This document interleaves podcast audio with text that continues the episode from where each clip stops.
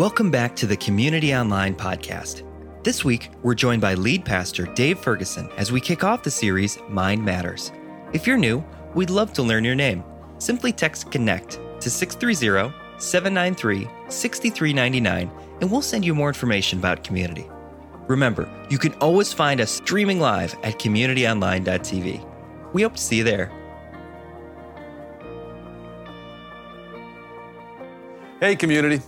No matter where you're joining us from, there's something we all have in common. And all of us have something we don't like about ourselves. There's something that we kind of look at ourselves and we wish was different. Because I think all of us, we have a mental model of who we should be. And probably every one of us could finish this sentence, I wish I was blank. I wish I was blank. Now for me, I wish I was, for a good chunk of my life, 6'5". All right, why? Why 6'5"? When I was a kid, I fell in love with basketball. I was the kind of kid who, I played basketball in my driveway all day long. I practiced 100 free throws trying to perfect them. I was sure I was going to be in the NBA. And if I'm going to be in the NBA, of course that meant I would, of course, be 6'5". And so in order to measure me getting to 6'5", I had my parents, they would mark on the inside of a door how tall I was at different ages. So at 7th grade, I'm like 5'8", which is pretty tall. I'm on my way. By my freshman year, I'm 5'10". My sophomore year, I'm 5'10". Junior year in high school, I'm 5'10". My senior year, I'm still the same. This is not the way it's supposed to work. I was supposed to be here and ended up being here. And I think all of us, we have certain things we're going like, I'm supposed to be here, but I'm here. We have a mental model of who we should be, and consequently, the discrepancy, there's things we don't like about ourselves. Well, here's what I'd like for you to do. I want you to fill in the blank. I wish I was blank. Now, if I was brutally honest, I'd probably say something different than just my height. I think all of us have things we might say like, I thought by now I'd be here relationally, but it feels like I'm here. I thought by now, vocationally and career-wise, I would have climbed the corporate ladder and gotten to here, but I'm stuck here. I thought by now financially I'd be here. I thought spiritually I'd be at this place by now. That's where I thought I would be, but I'm not. And we expect that of ourselves. And here's what happens. Inside, our minds start constantly critiquing us. And as they critique us, they create something inside of us. And this thing it creates inside of us is called anxiety. Anxiety. And this anxiety, when our mind speaks to us, it says, what's the matter with you? You're not good enough. Can't you change that? And I think we all hear that, and it creates inside of us anxiety. And that's just one reason of why what we're starting today is, I think, one of the most important series, one of the most timely series that we have done in years at Community. And it's this series right here called Mind Matters. Because here's what's going to happen. We're going to specifically talk to you about a very important part of your spiritual life, and that is your mental health. The truth is this, and I want you to hear this. Your mind matters. And what we want to do during this series is we want to actually kind of break the silence that often accompanies mental illness. I want us to eliminate the stigma that has come alongside with mental illness. And what I want to do is I want to bring to the forefront what God wants to do is he wants to bring healing to your whole person, including your mind. And this topic of mental health and mental illness, it has been a pain point. It has been a point of real hurt for us as a church family. People have been hurt. And people have been lost. And I know you join me in that we want that to stop. And that's why we have to talk about this out loud. That's why we have to proactively deal with this topic. Now, some of you may be not in agreement, but at the same time also going like, okay, well, I didn't know my mental health had anything to do with my spiritual well-being. It does. In fact, Jesus even says it does. Check this out. Here's what Jesus said to his followers, how he wanted them to bring their whole self to God. He says this in Matthew chapter 22, verse 37. Love the Lord your God with all your heart, with all your soul. What's that last word there? And all your, wherever you are, you can just say it out loud. Your mind. And Jesus was actually accentuating that word right there, this word right here, mind, in a way that as English speakers, most of us and English readers, we don't really get it. See, Jesus was actually quoting from the Old Testament here. He's quoting from the Shema in Deuteronomy chapter 6. Everybody listening to him, they knew the Shema. They had it memorized. So when he starts to say the Shema, they were like familiar. They could almost check out. But because here's what the Shema says. Look at this. It says, love the Lord your God with all your heart, with all your soul, and all your strength. Notice what it didn't say. So he quotes the Shema back to them, something they knew. But then he adds this. Look what he adds. He says, and all your mind. It's because what Jesus is saying is, I want you to bring your whole self, including your mind to God. And I think what he's specifically saying to us in this series is your mind matters. It matters. And I'll tell you what, this is so relevant for, September 2020. The National Institute of Mental Health did a study, and it showed us this, that 20% of all adults in the U.S., that's 47 million, acknowledge they struggle with mental illness. That was pre-COVID. That number has jumped from 20% to now 33%. Almost 78 million adults say, yeah, I struggle with some kind of mental illness. It's just beating me up. And I don't know if you saw this, but the CDC came out and they said that 25% of young adults during this pandemic have had suicidal thoughts. And I want that just to sink in, because here's the deal. Those are not just stats. I mean, those are people. And those are people in our church family and people we love and beyond, people who we should love. And that's why I'm telling you, we need to all be all in for the next 4 weeks, as I think we clearly start to understand that what Jesus is saying to us, what God is saying to us, is your mind matters. Now, I want to specifically deal with the topic in this first week of anxiety. Now, anxiety is something that all of us are going to feel to a certain degree, but there will be moments and there will be seasons when your usual coping, the usual ways you manage anxiety, just doesn't work. And when that happens, that's when you need to get help. And for that very reason, we've invited Dr. Dawn Kronke to join us. Dr. Kronke is a 21-year professional in the area of psychological therapy. Her specialty is anxiety. And on top of that, she's also been a part of community and a friend for the last 9 years. Dawn, I just want to say thank you so much for joining us for this conversation, bringing your experience and your expertise on a much-needed topic around anxiety. Where I'd like to start is I think all of us struggle with some level of anxiety. But how do you know when it actually becomes a problem? You're right. We do struggle with a certain level of anxiety every day that we're breathing. We can have anxiety about doing interviews like we're doing right now.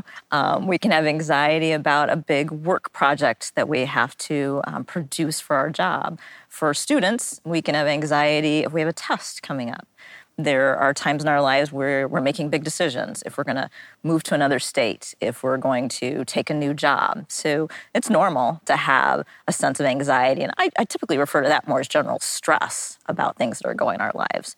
But when the stress seems to kick up even more and we're experiencing symptoms that are very bothersome for us for several days to several weeks, and I would say really not more than 2 weeks as a cutoff time frame, if you're having symptoms for that long, then it becomes a little bit more clinically significant and may warrant an actual diagnosis of an anxiety disorder.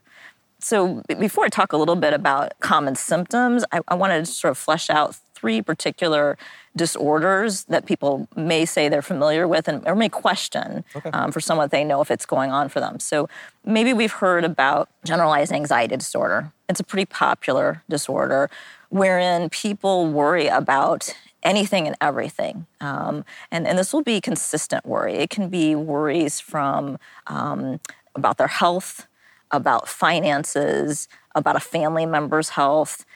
Sometimes I'll classify it as when someone says to me, I worry about having something to worry about. It's this ongoing sense of worry and really not very valuable for their health. Now that's a little bit about generalized anxiety disorder. The other thing that I would comment on is post-traumatic stress disorder. which many people say they've heard that title and they have a sense they know what it is. They'll talk about how people panic when they have post-traumatic stress disorder. Things that we know about post-traumatic stress disorder and what's really been thought decades ago is that it was only relevant for people who were veterans, who faced combat. Which, I mean, when you said it, that was the illustration that came to mind for me instantly. Mm-hmm. But it's more than that. It is more than that. Certainly, people who are veterans and experience combat, they experience very dangerous, traumatic, terrifying events. But what we learned along the decades is that it's not just veterans. It's the whole premise of you've experienced some very traumatic, terrifying event in your life. The thing about post-traumatic stress disorder is that when you're in the situation, it makes complete sense to be terrified and anxious.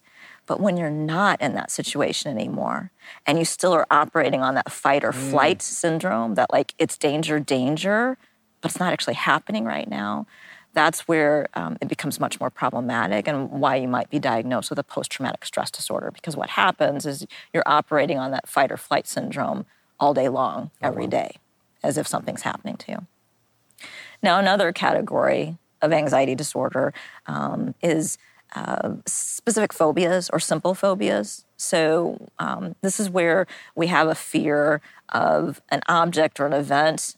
And really, we would say an unreasonable fear because there's no specific or threatening danger to us, but we perceive it as so.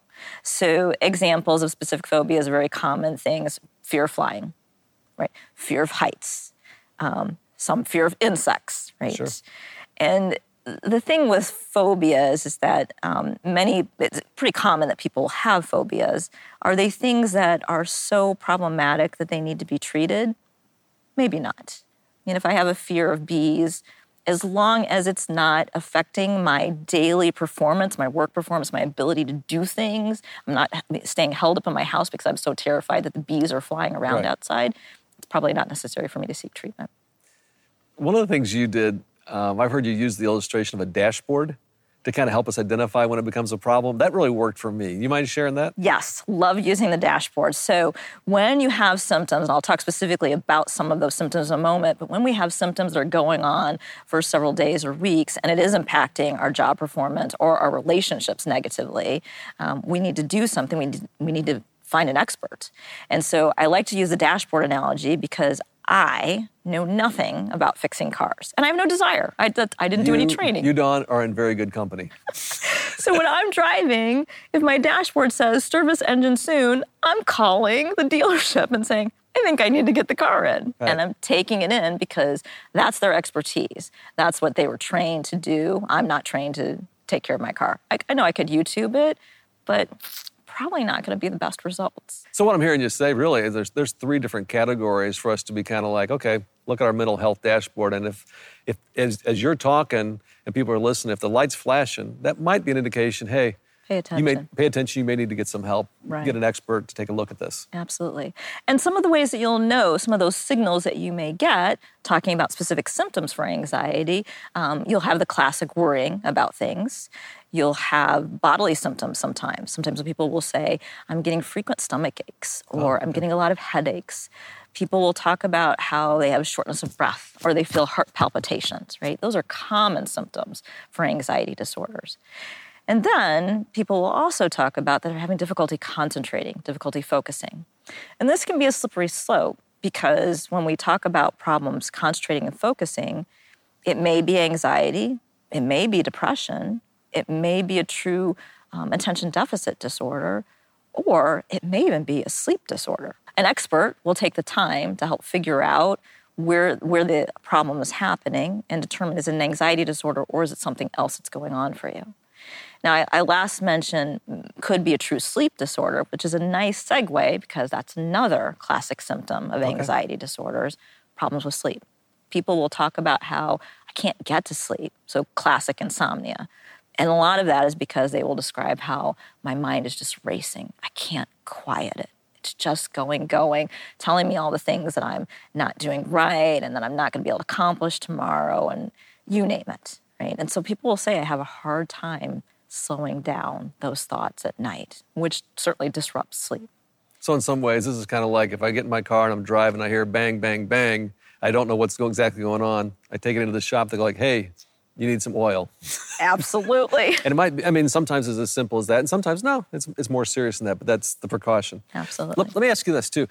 What are some of the, I'm curious, underlying kind of root causes for these anxiety disorders? One of the first things I would think about is genetic predisposition. If there's a family member that's experienced this issue, we may be more likely to experience it as well. But just like with physical illnesses, even though we're predisposed, doesn't mean that we're guaranteed to get it. But I think it's something to be aware of. Is it a family member? And does it run in our family? So that's one line of thinking, is that this is something that is genetically based. Another line of thinking has to do with just our brain chemistry, that there is, if you will, a chemical imbalance, right? So we have millions of chemical reactions that are going on in our brain throughout the day. And sometimes things get off kilter. Maybe something, one of the chemicals we have that really helps our functioning with our mood and our thought processes is a little bit off, maybe a little bit too much, a little bit too less. And if we don't have it at the right levels, we might experience an increase in anxiety. Now, those are two ways. I think a third train of thought kind of coincides with the discussion about post-traumatic stress disorder. If we have something really traumatic happen in our lives, that may just be the tipping point for the anxiety to start for us. It could be something genetic, it could be something even physical, or it might be something experiential, which could trigger the other three. You bet. Which is really helpful for all of us, because I think in some ways what that does, it kind of destigmatizes it. And it takes the shame away from going like, no, it's something that maybe I inherited, or maybe it's just something with the way my body's operating right now, or it's an experience that either came on me or I had, and now I need to get help for it. Yes. I'll tell you, one of the things we're really hoping during this series is we want to normalize the conversation around mental health. And part of normalizing the conversation gets people to talk about it. And talking about it, I think, brings, as you've talked to me about, brings healing. And so one of the things we're going to do during this series is share some courageous stories of people who are going to talk about their own struggles. And this first one is a friend of both of ours, John Szniewski. Yes. John is the community pastor at our Plainfield location, and he's shared with both of us his own battle with anxiety. It was about 2 years ago that I realized for the first time that I have battled anxiety my entire life. My primary symptoms, and I think this is different for everyone, it was just a fear, and not of anything in particular, just fear. And it was almost always coupled with dread, especially in the evening. But that was all on the inside. I mean, I was afraid to sleep. I couldn't sleep well, but externally, nobody would know. I mean, even Amy didn't know. You know, eventually you just get to a point where you've got to tell somebody, but I suffered silently for far too long. 2 years ago, there were, it was really centered around my three boys. And there were things that were going on in their lives that I couldn't fix as their dad. And then I couldn't sleep at night. I literally began to tremble. You know, one night I was just trembling and I wasn't sleeping. And I told Amy, I gotta get some help. I'm gonna reach out to my friend Dawn, who I knew was a psychologist. We actually met in the church building, and we sat in the nursery in two different rocking chairs, and I'm literally like in tears, and I'm just pouring out how I'm feeling, how I felt this way before. And at the end, she said, John, you're suffering from anxiety. And there are a number of things that I want to recommend for you to do long-term, but in the short term, you really need to get on some medication.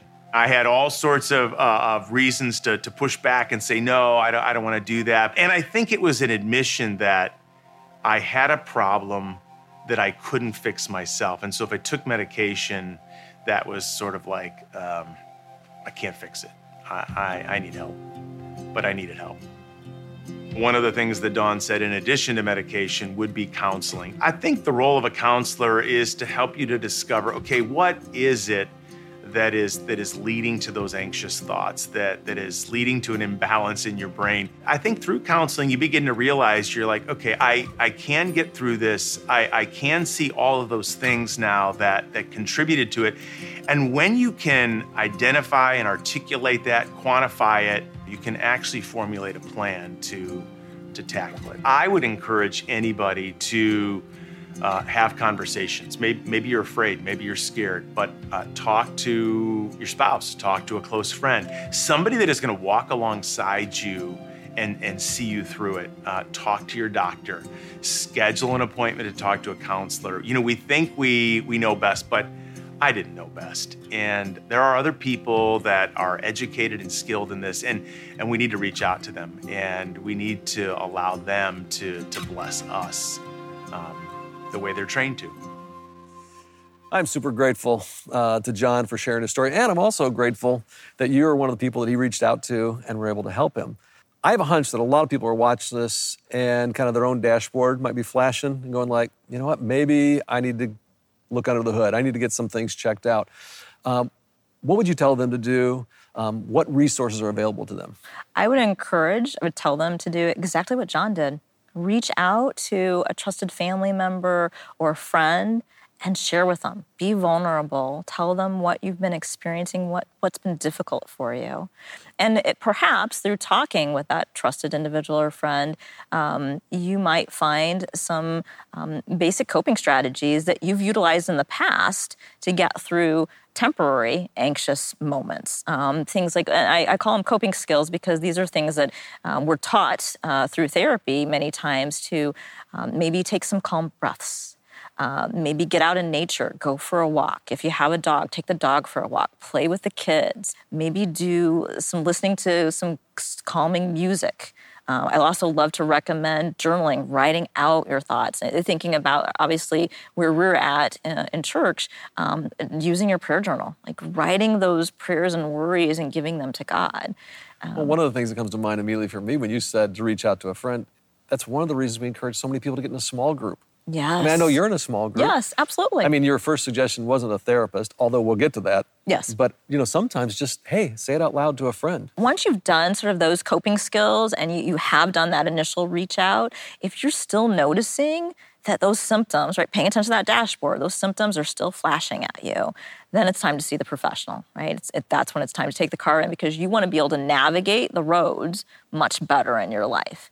And what that can look like in terms of what's available to you, you can contact a psychologist like myself, any trained master's level therapist, licensed clinical social worker. You can also start with seeing your physician. And oftentimes, if you'll come to a psychologist or any other mental health therapist, typically a part of our intake will be gathering what's your physical health history looking like and when is the last time you've seen your physician, because we want you to make sure there's nothing medically going on with you as well. Those are the reach outs that you can do and what kinds of treatment that you can get.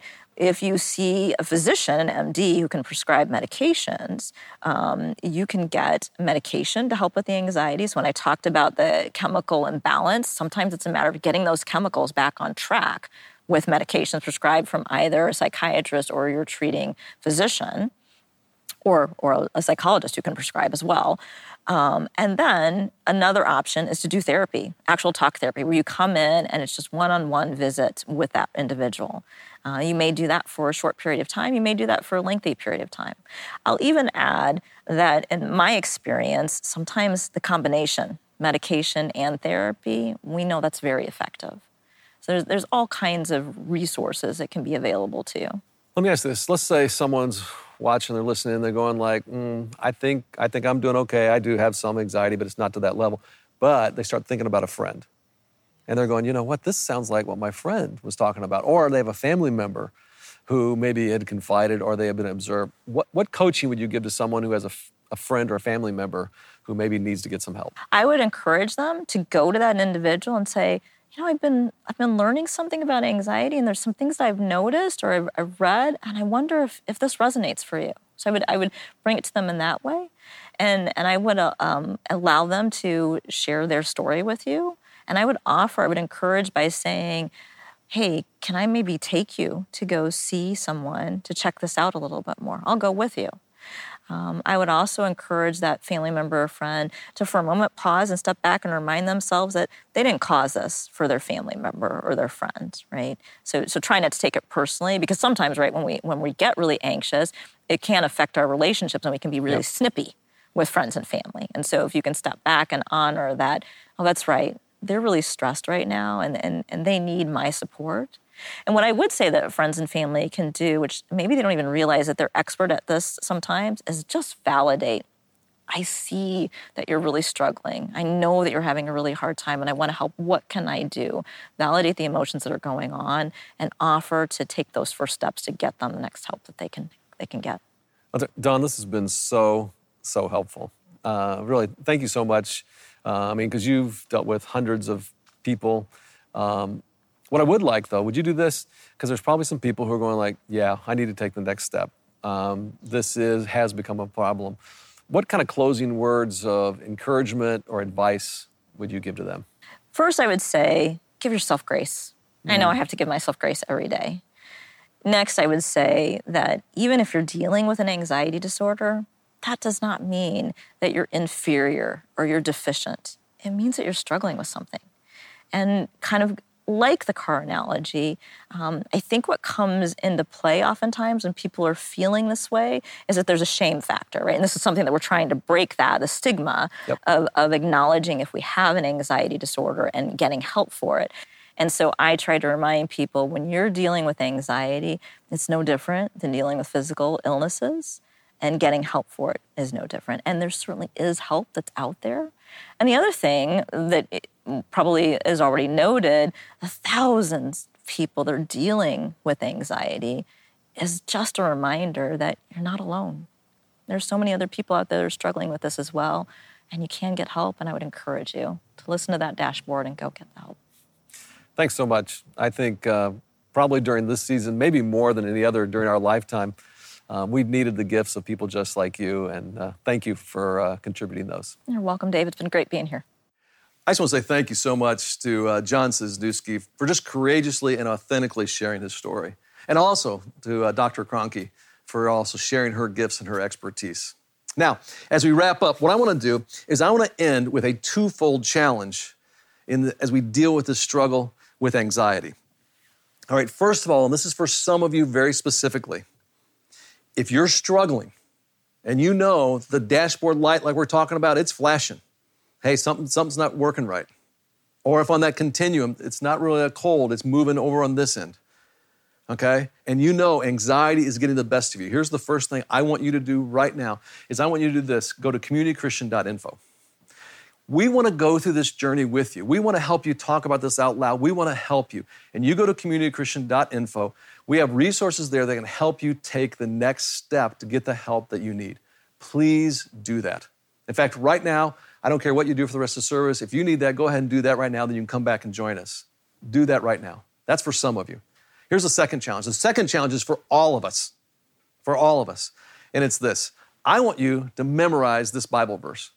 And maybe you just go ahead and take a picture of the screen or write down that text, 1 John 4, 9, and 10. But I want you to memorize this. Now, here's why. This book right here, this book, the Bible, is given to us to help us train our minds. Because here's what happens, and we've already dealt with this. Our minds will deceive us. Our minds will tell lies to us. Our minds will tell us things that aren't true. The Bible will tell us what's true. It helps combat the lies of our minds.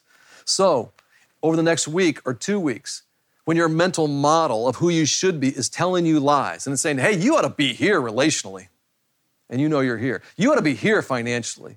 You ought to be here spiritually. You ought to be here in your career. When it's telling you those things, I want you to fight back with this truth. And here's what it says. This is how God showed his love among us. He sent his one and only son into the world that we might live through him. Live. He wants to give you a full life, a whole life, a healthy life. Here's how. This is love. Not so much that we loved God, but instead that he loved us and sent his son as an atoning sacrifice for our sins. All right, why specifically memorize this verse? Let me accentuate something here. Here's why. I want to highlight something here in verse 9. This word showed. In the original language in which the Bible was written, this is the word phaneru. And phaneru, it has this idea of revealed. Is something that was kind of, you couldn't really see and suddenly just burst into appearance. You can suddenly, it's on display. And what it's telling us is something that's been hidden is suddenly going to be revealed to you in this verse. And it's telling us that when Jesus comes into our world, into our life, he reveals, he shows us something otherwise we wouldn't see. And here's what it is. Look at the next part. It says, love. Not so much that we love God, but that God loves us. Okay, again, why memorize this verse?